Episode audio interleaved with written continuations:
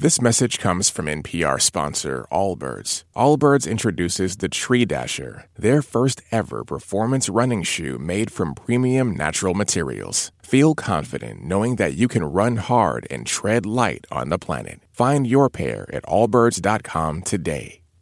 All right, this is really exciting. Sam Sanders from It's Been a Minute is in the studio. Yes. With us. he's in the house. Hi, how are y'all? Good. How are you?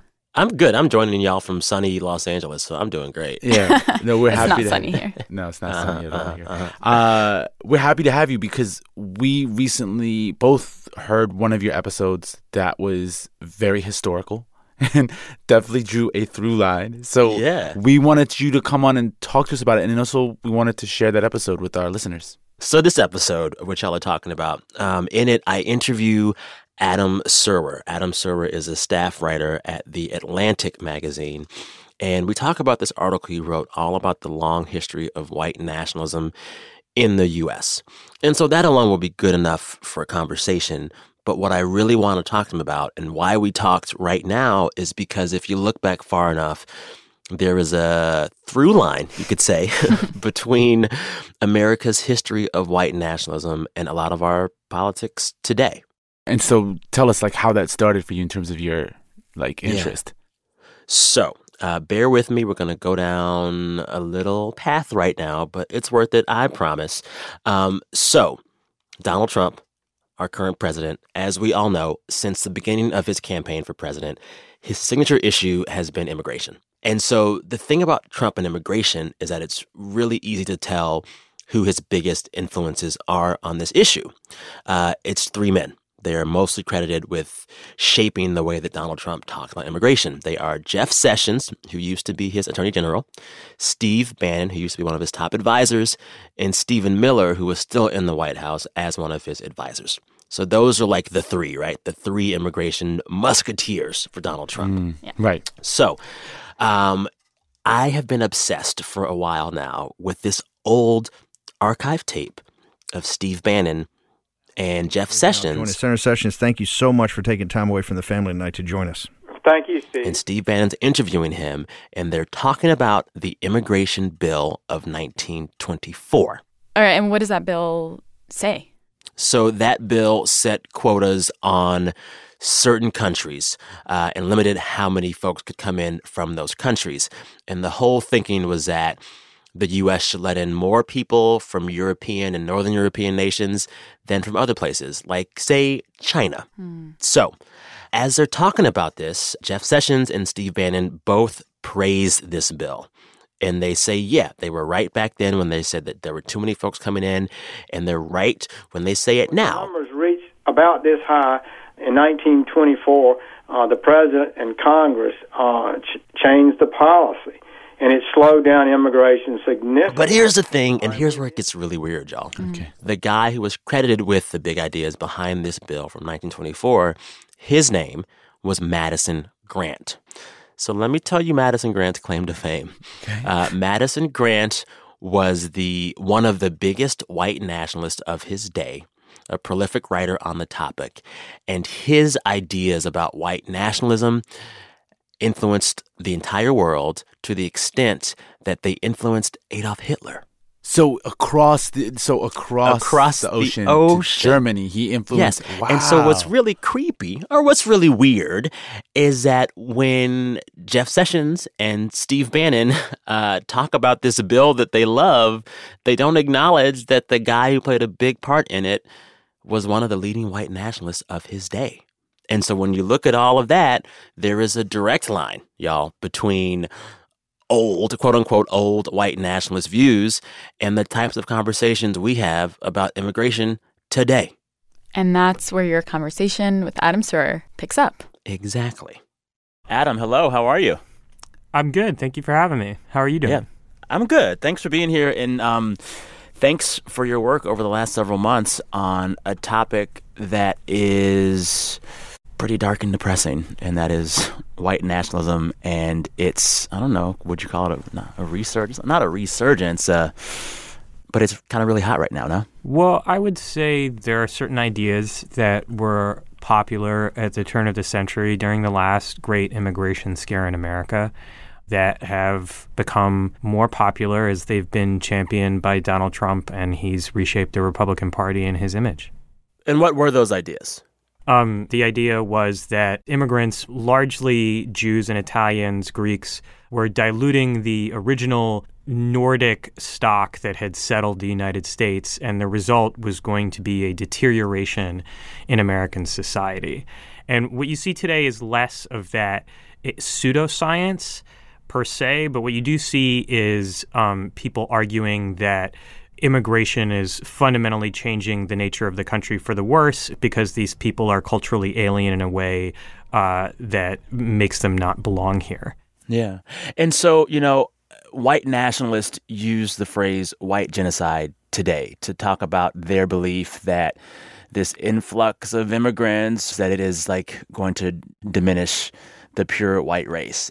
But you write that in the early 20th century, white elites were using the phrase race suicide to kind of get at the same idea. Right. So race suicide was the term, and, and genocide had not yet been coined because the Holocaust hadn't happened yet. Mm. Um, but when you talk about white genocide, it's important to emphasize that when people say white genocide, they are not actually talking about ethnic cleansing or mm-hmm. displacement mm-hmm. by violence.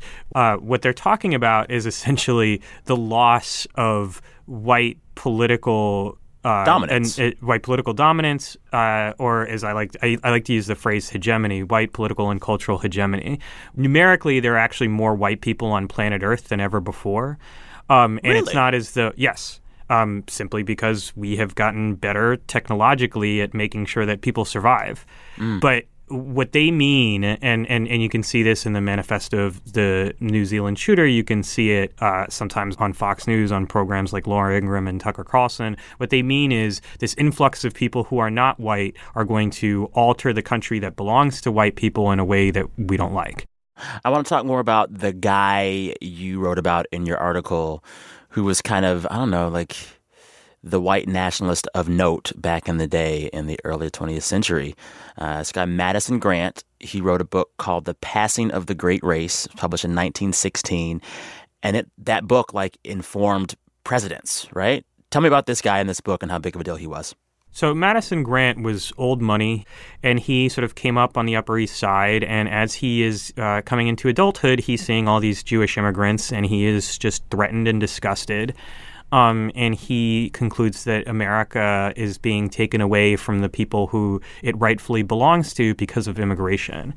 And he's not the first person to come up with what is called scientific racism, which is a kind of pseudoscience that it, it purports to elevate one uh, arbitrarily designated group of people over another. And I say arbitrarily because in his time, Madison Grant, when he said white people, he wasn't, you know, he excluded lots of people today we mm-hmm. consider white from mm-hmm. that definition. There were white races, there wasn't a white race. Uh, he divided the white race into sort of three sections of varying mm. intelligence and capability, with the people who he called the Nordics at the top. And the other two categories were who? The Alpines and the Mediterraneans. Um, God, and, and, it's hilarious. just it's there's all this stuff about like head size, and it's just it's it's just garbage. It's pseudoscience. Yeah. yeah. Um, but it, at the time, there was this belief that European populations were distinct races. And his great theory was that people of Nordic descent were responsible for every human accomplishment of note, to the point where he would look at ancient Rome, which you know obviously ta- you know was based in the Italian peninsula, and he argued that the original Romans were um, Nordic in origin, but they imported all these slaves from other areas of the world, and those slaves overpopulated them, and that's why the Roman Empire fell. And today's Italians are actually descendants of these inferior races rather than the Nordics. It's just completely made up. Wow. And what you saw was that actual members of Congress, when arguing for restriction laws, would make points based on the things that he wrote in his book. Um, one of the sponsors of the uh, eventual immigration restriction bill that got passed, Senator Reed from Pennsylvania, talked about the ancient Rome thing all the time. So, what about him and his book make it so ascendant? What was he doing right that other racists weren't doing right? Well, um, according to the immigration historian John Higham, what Grant did was he synthesized all the various strands of scientific racism into a grand theory that explained the world. And this grand theory was very appealing to, you know, a certain class of American elites who thought of themselves as Americans first and who were very suspicious of these quote unquote hyphenated Americans coming from other countries. And it was not only um, a convenient narrative for people who wanted to keep these people out, it also helped explain why the people at the top were at the top. So, you know, if you are a patrician like Madison Grant, the idea that you are at the top because you are genetically superior is appealing because it helps explain uh, the caste system in the United States, even, you know, apart from immigration, as one of, of simple social evolution. He's also a New Yorker, which is just a moment for me to pause and say Americans have to stop convincing themselves that racism was just a thing of the South. it was everywhere, and everyone was a part of the system. Yeah, so I think uh, you know one of the more interesting things about the immigration restriction movement is that while certainly Democrats in the South uh, were very much opposed to immigration, and they were also opposed to American imperialism because they believed these territories that America that America was acquiring abroad were going to lead to an influx of brown people. Um, but instead of the energy for immigration restriction coming from that, you know, former Confederate Democratic South, it actually comes from the patricians of the Northeast, people like Grant, and it also comes from the West Coast, where there are Asian workers who are coming in who are subject to vilification from both capital and labor. Um, In fact, the uh, Albert Johnson, who was the Republican who wrote and sponsored the uh, immigration restriction bill in 1924 with significant input from Grant, he was from Washington State, and he had basic. He was both anti-union and anti-immigration. Yeah. So it was like this sort of perfect storm of American racism, where this bipartisan consensus about America being a white man's country had just come Yeah. together eh, to produce this uh, set of immigration laws, which you know. I might add, have been explicitly praised by members of the Trump administration. When you think Like about Jeff Sessions. Jeff Sessions, He mentions that uh, 1924 bill all the time. yeah, in a conversation with Steve Bannon, he talks about how great the 1924 bill was, and he does it unqualified. He never says, you know, but the racism and the anti-Semitism was really bad, but we should restrict immigration. He he praises it without qualification. Um, so this is, you know, whether. Uh, people understand or have heard of Grant or not, he has had a profound influence Yeah. on the way that Western countries think of themselves. Yeah. Just a sidebar. It's like you you mentioned how the West Coast itself was also a part in this preservation of whiteness and anti-immigration. Like I always tell people, and they always are baffled by it. Like the reason a city like Portland is so white is because Oregon was founded as a whites-only state. Yes, and they didn't let right. anyone else in for decades. It was in their constitution. Yes, people forget this. Anyways, I just I always point that out. Um, tell us briefly what all was in that 1924 immigration bill that was informed so much by Madison Grant in his book. Well, it completely shut down immigration from Asia and Africa, and it largely shut down immigration from Eastern and Southern Europe. It, uh, in other words, did what Donald Trump suggested doing in that meeting that was widely reported on, where he said we shouldn't take anybody from whole countries, we should take people from Sweden and Norway. Um, that's, I mean, that is literally like what Grant believed. Um, and I don't think that Donald Trump has ever read The Passing of the Great Race, but these ideas are part of the American political bloodstream. And, you know, one of the things that I think you hear a lot in, in, in the United States in the Trump era from people on the left is, oh, you know, this isn't who we are. This is not who America is. And it, it actually is. This is part of what America is, and it, it always has been. When we come back, Sam finds out how Madison Grant influenced leaders not just in the US, but also in Nazi Germany. This message comes from NPR sponsor Vitas Healthcare, who believes effective care is built on connections. During COVID 19, Vitas Healthcare is using telehealth to strengthen the connections between hospice patients, families, and clinicians. Over a secure video call, Vitas experts can provide assessments and clinical support whenever and wherever necessary, as well as admit hospice eligible patients. They call it the Vitas Advantage. For more information, go to vitas.com/advantage. One of the most interesting parts of your article is that you talk at length about how Madison Grant and this idea of race suicide and his book, The Passing of the Great Race, it's not just informing the U.S. Congress, it's not just informing bills in America and presidents in America. It informs Hitler and it inspires some of the very things that Hitler comes to do and espouse during the Holocaust. Talk about that link and how that came to be. So um, I would say, you know, there's a book called uh, Hitler's American Model by James Q. Whitman, mm-hmm. and he goes at length um, into the extent to which the Nazi attorneys very carefully studied American immigration and, and race-based laws to look at. Now they didn't take everything from us, mm-hmm. but they mm-hmm. but they looked at it because America, in their view, was the first society that had recognized the importance of protecting its inherent genetic stock, or what Hitler wow. called the Volk. Um, now, you know, Europe has centuries of anti-Semitism under its belt at this point. You know, Madison mm-hmm. Grant didn't teach the Nazis to hate the Jews, but what mm-hmm. he did do was he provided a pseudoscientific explanation for what the Nazis wanted to do, and the laws based on his ideas were laws that the Nazis studied when they were looking to create a race-based society and exclude uh, and restrict citizenship to people who had the correct genetic heritage. Yeah. And Grant didn't live to see the logic of his ideas be extended to the point of the Holocaust. He died before that happened. Mm-hmm. But I think it's important to remember the American historical contribution to that atrocity because America is a powerful, influential country, and the ideas, the arguments that we have here affect those arguments elsewhere. Yeah. What I found most interesting is you point out that, like, Nazism borrowed liberally from America's politics of race, but there were some things that were like too hot even for them. Like the Nazis refused to implement our one drop rule. Like that was too harsh for the Nazis. Yeah, I mean it, oh it's pretty goodness. it's pretty extraordinary that, that that went too far for the Nazis. Um, we should clarify for those who don't know. The one drop rule basically was used here in America for a long time to basically say even if you're a very light skinned black person, if there's one drop of black in you that we can trace through your bloodline, you're all the way black. Yeah. That's it, legally at least. But, you know, what's interesting about the Nazis is that they recognized sort of the dual nature of American democracy. On the one hand, uh, all men are created equal. On the other hand, actually, white men are more equal than everyone else. And they, in their view, they saw democracy as weak, and they saw the American Constitution with its universal ideals as as a kind of weakness. But ultimately, those ideals changed the country for the better, and they also contribute greatly to the defeat of the Nazis.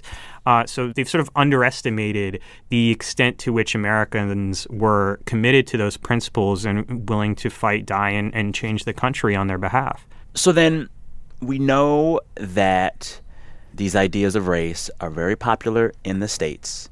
They inform Nazi Germany, but then the U.S. goes on to fight and defeat Nazi Germany in World War II. What caused the schism and what made the U.S. say something they're doing means we have to fight against them? What was it? So, uh, in the words of Peter Spiro, who wrote um, Defending the Master Race, which is the uh, a, a, very good biography of Madison Grant.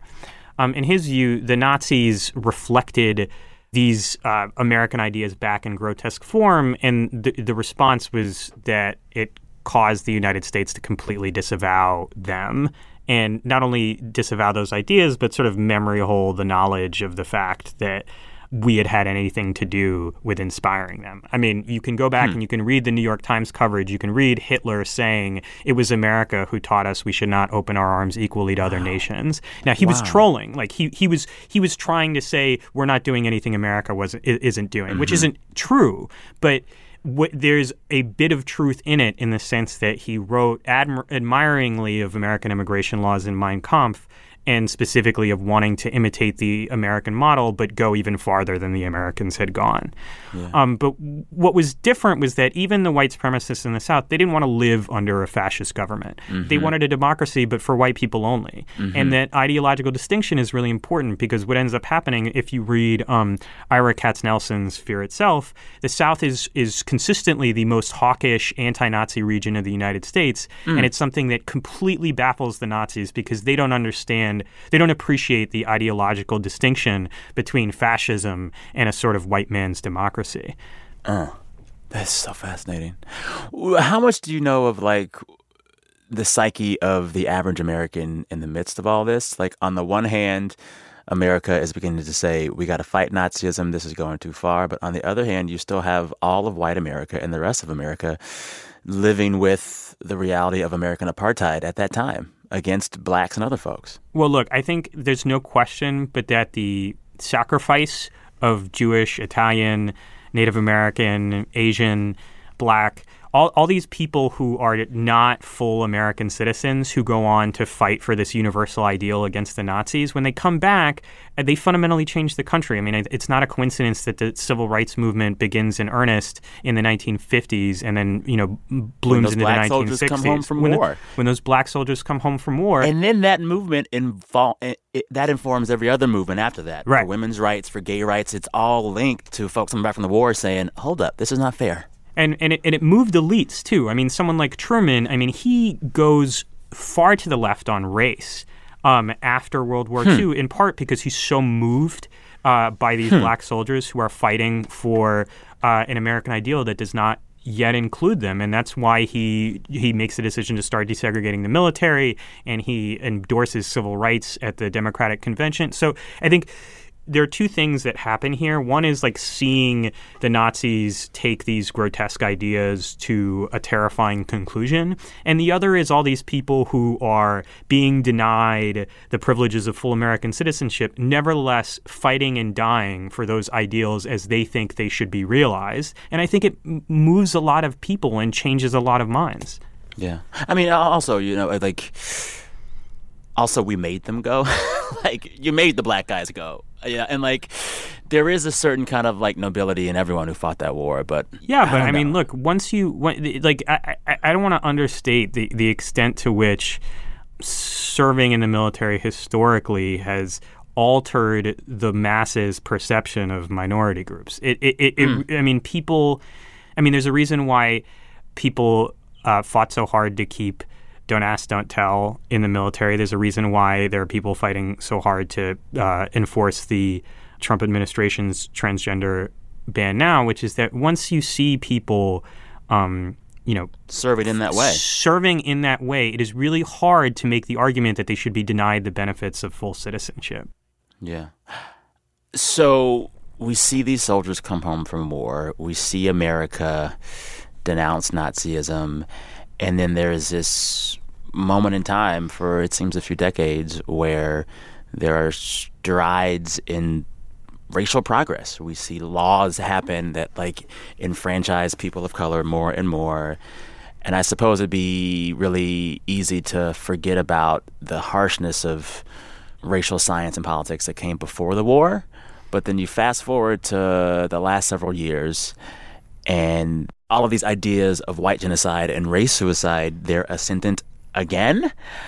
Is it a reascension of these ideas, or have they just always been there, even though we try to forget about them? Um, I think that they were not in the conversation in the same way. I mean, um, it's another Democratic president who passes and signs a big immigration restriction law. That's that's Bill Clinton and Ira Ira. Hmm. George W. Bush, uh, you know, uh, the two things in his second term uh, that really you know destroy his approval rating is his attempt to privatize Social Security and his mm-hmm. attempt to legalize the undocumented population in the United States. Mm-hmm. Um, but even so, these past conversations about immigration, they didn't have this. Um, focus on the immigrants as somehow intrinsically dangerous to the American way of life, not because of even their beliefs, but because they represent a demographic that uh, is going to alter the country in a way that is a kind of theft. And how? And, and so, like that current depiction of these immigrants right now, is there a modern root of that that you can like pinpoint? Is it just because America's becoming browner and more people are just afraid of that, or is there something else going on? I mean, I think that's part of it. I actually think that the whole brown America thing is extremely overstated, but there's mm. a lot of social surveys that uh, shows that it causes white people to feel uh, anxious, um, mm I guess is the uh, politically correct term of art.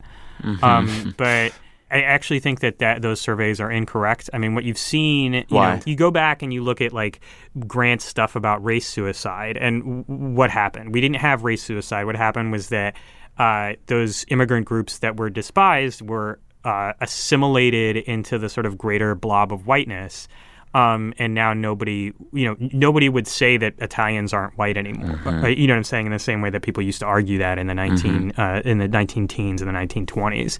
Um, and so I think that what's likely to happen is you're going to have another sort of wave of absorption where there are uh, other groups who were once not uh, considered white who uh, become quote unquote white um, in a political sense because that's the only sense in which race really has any meaning.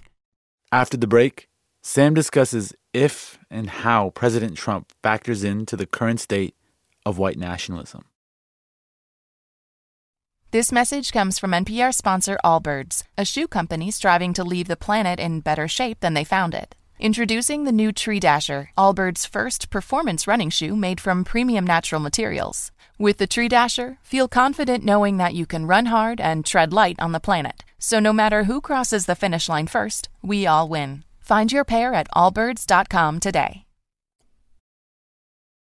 I think there are a lot of people who don't like Donald Trump who would like to say that the entire reason for this recent uptick in white nationalism right now is just because of him. But I don't think that's true.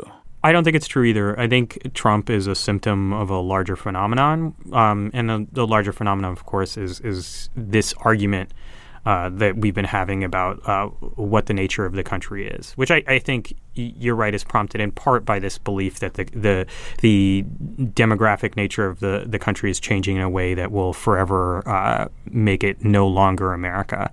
But you know, America is today is not what it was in 1790. It's not what it was in 1860, and it's not what it was in 1930. Um, it's it's a little weird to argue that you know America has always been one thing or that it was impervious to change until now. Yeah. The other thing I'd say is that, you know, this assumption that these people, you know, one of the arguments that you hear on Fox News a lot is that Democrats are importing voters to replace you um, well, they're sure I, doing a bad job of it because they couldn't win in 2016. right. So I, I, think that that's a really racist argument because what it says is that these people's political preferences are genetically encoded. Um, mm. and, and, and that's absolutely not true. That old base of immigrants who were once hated um, is now a reliable Republican vote. I mean, that's one of the reasons why Donald Trump won the Midwest. So this idea that somehow these people who are new they could never be Republican voters is just false. But it certainly is the case that if you keep talking about them as a kind of threat to your way of life, that they're going to be less inclined to vote for you. So then, there is this weird reality right now in which the official line from the White House is no, none of these things are about race. It's about jobs, it's about culture, it's about XYZ. Is this a new thing or is this ability to kind of do both of these song and dances at the same time is that a constant in American politics?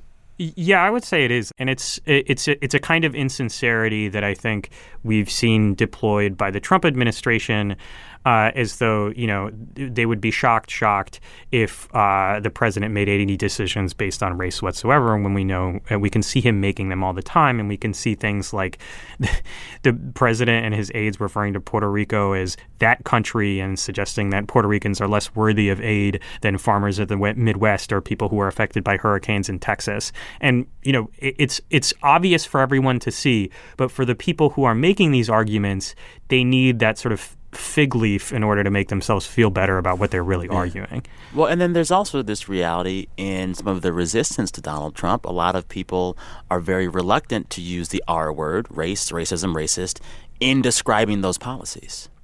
Well, you know, I understand that. I think that you know, if you're a Democrat, you probably don't want to. Uh, you're you're trying to win over some Trump people, so you don't want to imply that they're all racist.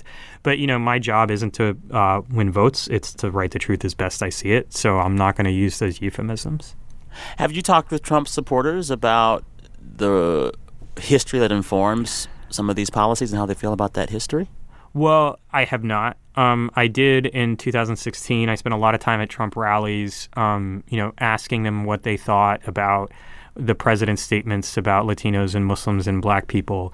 And what I found was that they were all in on this sort of cognitive dissonance. They'd say that the president loves everybody, that he's absolutely not a racist, um, that he, you know, he doesn't have a racist bone in his body. But then when you'd ask them, you know, so what do you think about him saying that, you know, Muslims shouldn't be allowed to come here? He's like, well, and people would be like, well, you know, I think we've got a terrorism problem, and we've got, you know, they would always rationalize it. Mm-hmm. Um, and and that kind of cognitive dissonance is again, this is an Ameri- is a very American thing because we're supposed to be a country uh, where everyone's created equal. But then you know y- you have to figure out a way to treat some people uh, better than you treat others. Well, and like this dissonance is like baked into the very founding documents of the country. Like the Declaration of Independence says all men are created equal, and the Constitution says, but those ones are three fifths. Like it's just it's been there from the start. That's that's exactly what I'm saying. It's been there from the beginning. Yeah, yeah, and I mean not to belabor conversations with voters back in 2016, but I'll never forget I was in Iowa a lot covering the campaign in 2016 and before and I'll never forget talking with this guy who had a big old Trump photo blown up in his backyard. And within five or 10 minutes of talking, he said right in front of me on a hot mic to a black man, myself, he said, Oh, well, you know America is a country built for white Europeans? And he said it with no pause. I mean, what I found is that I, I, I, I met a few of those people, but I think they're in the minority compared the to the people yeah. who try to convince themselves that they quote unquote don't see color or they love everyone or you know what I'm saying, or or, or uh, the, the, the people who try to tell themselves that they're not doing what they're doing, I think are probably more numerous mm-hmm. than the this is a country from white for white yeah. Europeans type. Yeah. Although I would say that you know I think uh, there are certainly people around the who have been around the president who hold that view. Yeah. Also, the thing I notice about folks that say I don't see color, they only say I don't see color to people of color, so they're seeing something. Yeah. anyway, anyway, that's a wonderful observation. uh, what is the fix for this, sir? Like, how do we get away from this moment of peak white nationalism. Like there have been moments where it ebbs and flows and goes up and then goes down. Is there a historical precedent to see how this stuff kind of goes away or diminishes? I don't know the answer to that, but I would point out that it's actually far less popular um, than it was 100 years ago. Good. um, the majority of the country is actually on the right side of this question in a way that it was not, say, in 1924 or, you know, in 1870 at the end of Reconstruction. Um, I think in some ways the country is actually in a better place and better equipped to deal hmm. uh, with this resurgence of nativist sentiment than it has been in the past. So then maybe what I hear you saying is that mainstream media maybe should stop hyping up these white nationalists who are just clamoring for attention? Well, I think that there are examples of the media doing a really bad job covering white nationalism. Like I, I mean, like that, all of the profiles of Richard Spencer. Yes, the he's the dapper, cool Nazi. Yes, yeah, that's great. Yeah. But I would say that the press, and not the press entirely, I would say that the white press has begun to grasp how dangerous this stuff is in a way that I think they did not understand in 2016. Mm. Um, you saw it in the way that the New Zealand shooter manifesto was handled, mm. um, in which people were careful not to try and disseminate racist propaganda. Um, and I think treating it a little bit more like the media treated the execution of James Foley by ISIS, recognizing that this mm. these people are dangerous and that the last thing you want to do is amplify, is let these people use you as a bullhorn. Um, mm-hmm. and I think that I, I, think the press has gotten better at that. Um, but I, I, am not of the school of thought that thinks we should ignore these people because they're a fringe. Because the truth is, is that you know an ideological vanguard can be small and still profoundly affect the political conversation. It's not mm. as though you know it, everybody in the United States had read Madison Grant's *The Passing of the Great Race*. Mm-hmm. Um, but those ideas can be translated in in a way for the masses that makes them palatable. And I think it's part of the media's job to tell the story of how these ideas came to be, where they come from, and what they might do. That's Sam Sanders in conversation with Adam Serwer from The Atlantic. And if you like the conversation as much as we did, check out his podcast, It's Been a Minute with Sam Sanders on NPR. Thanks for listening.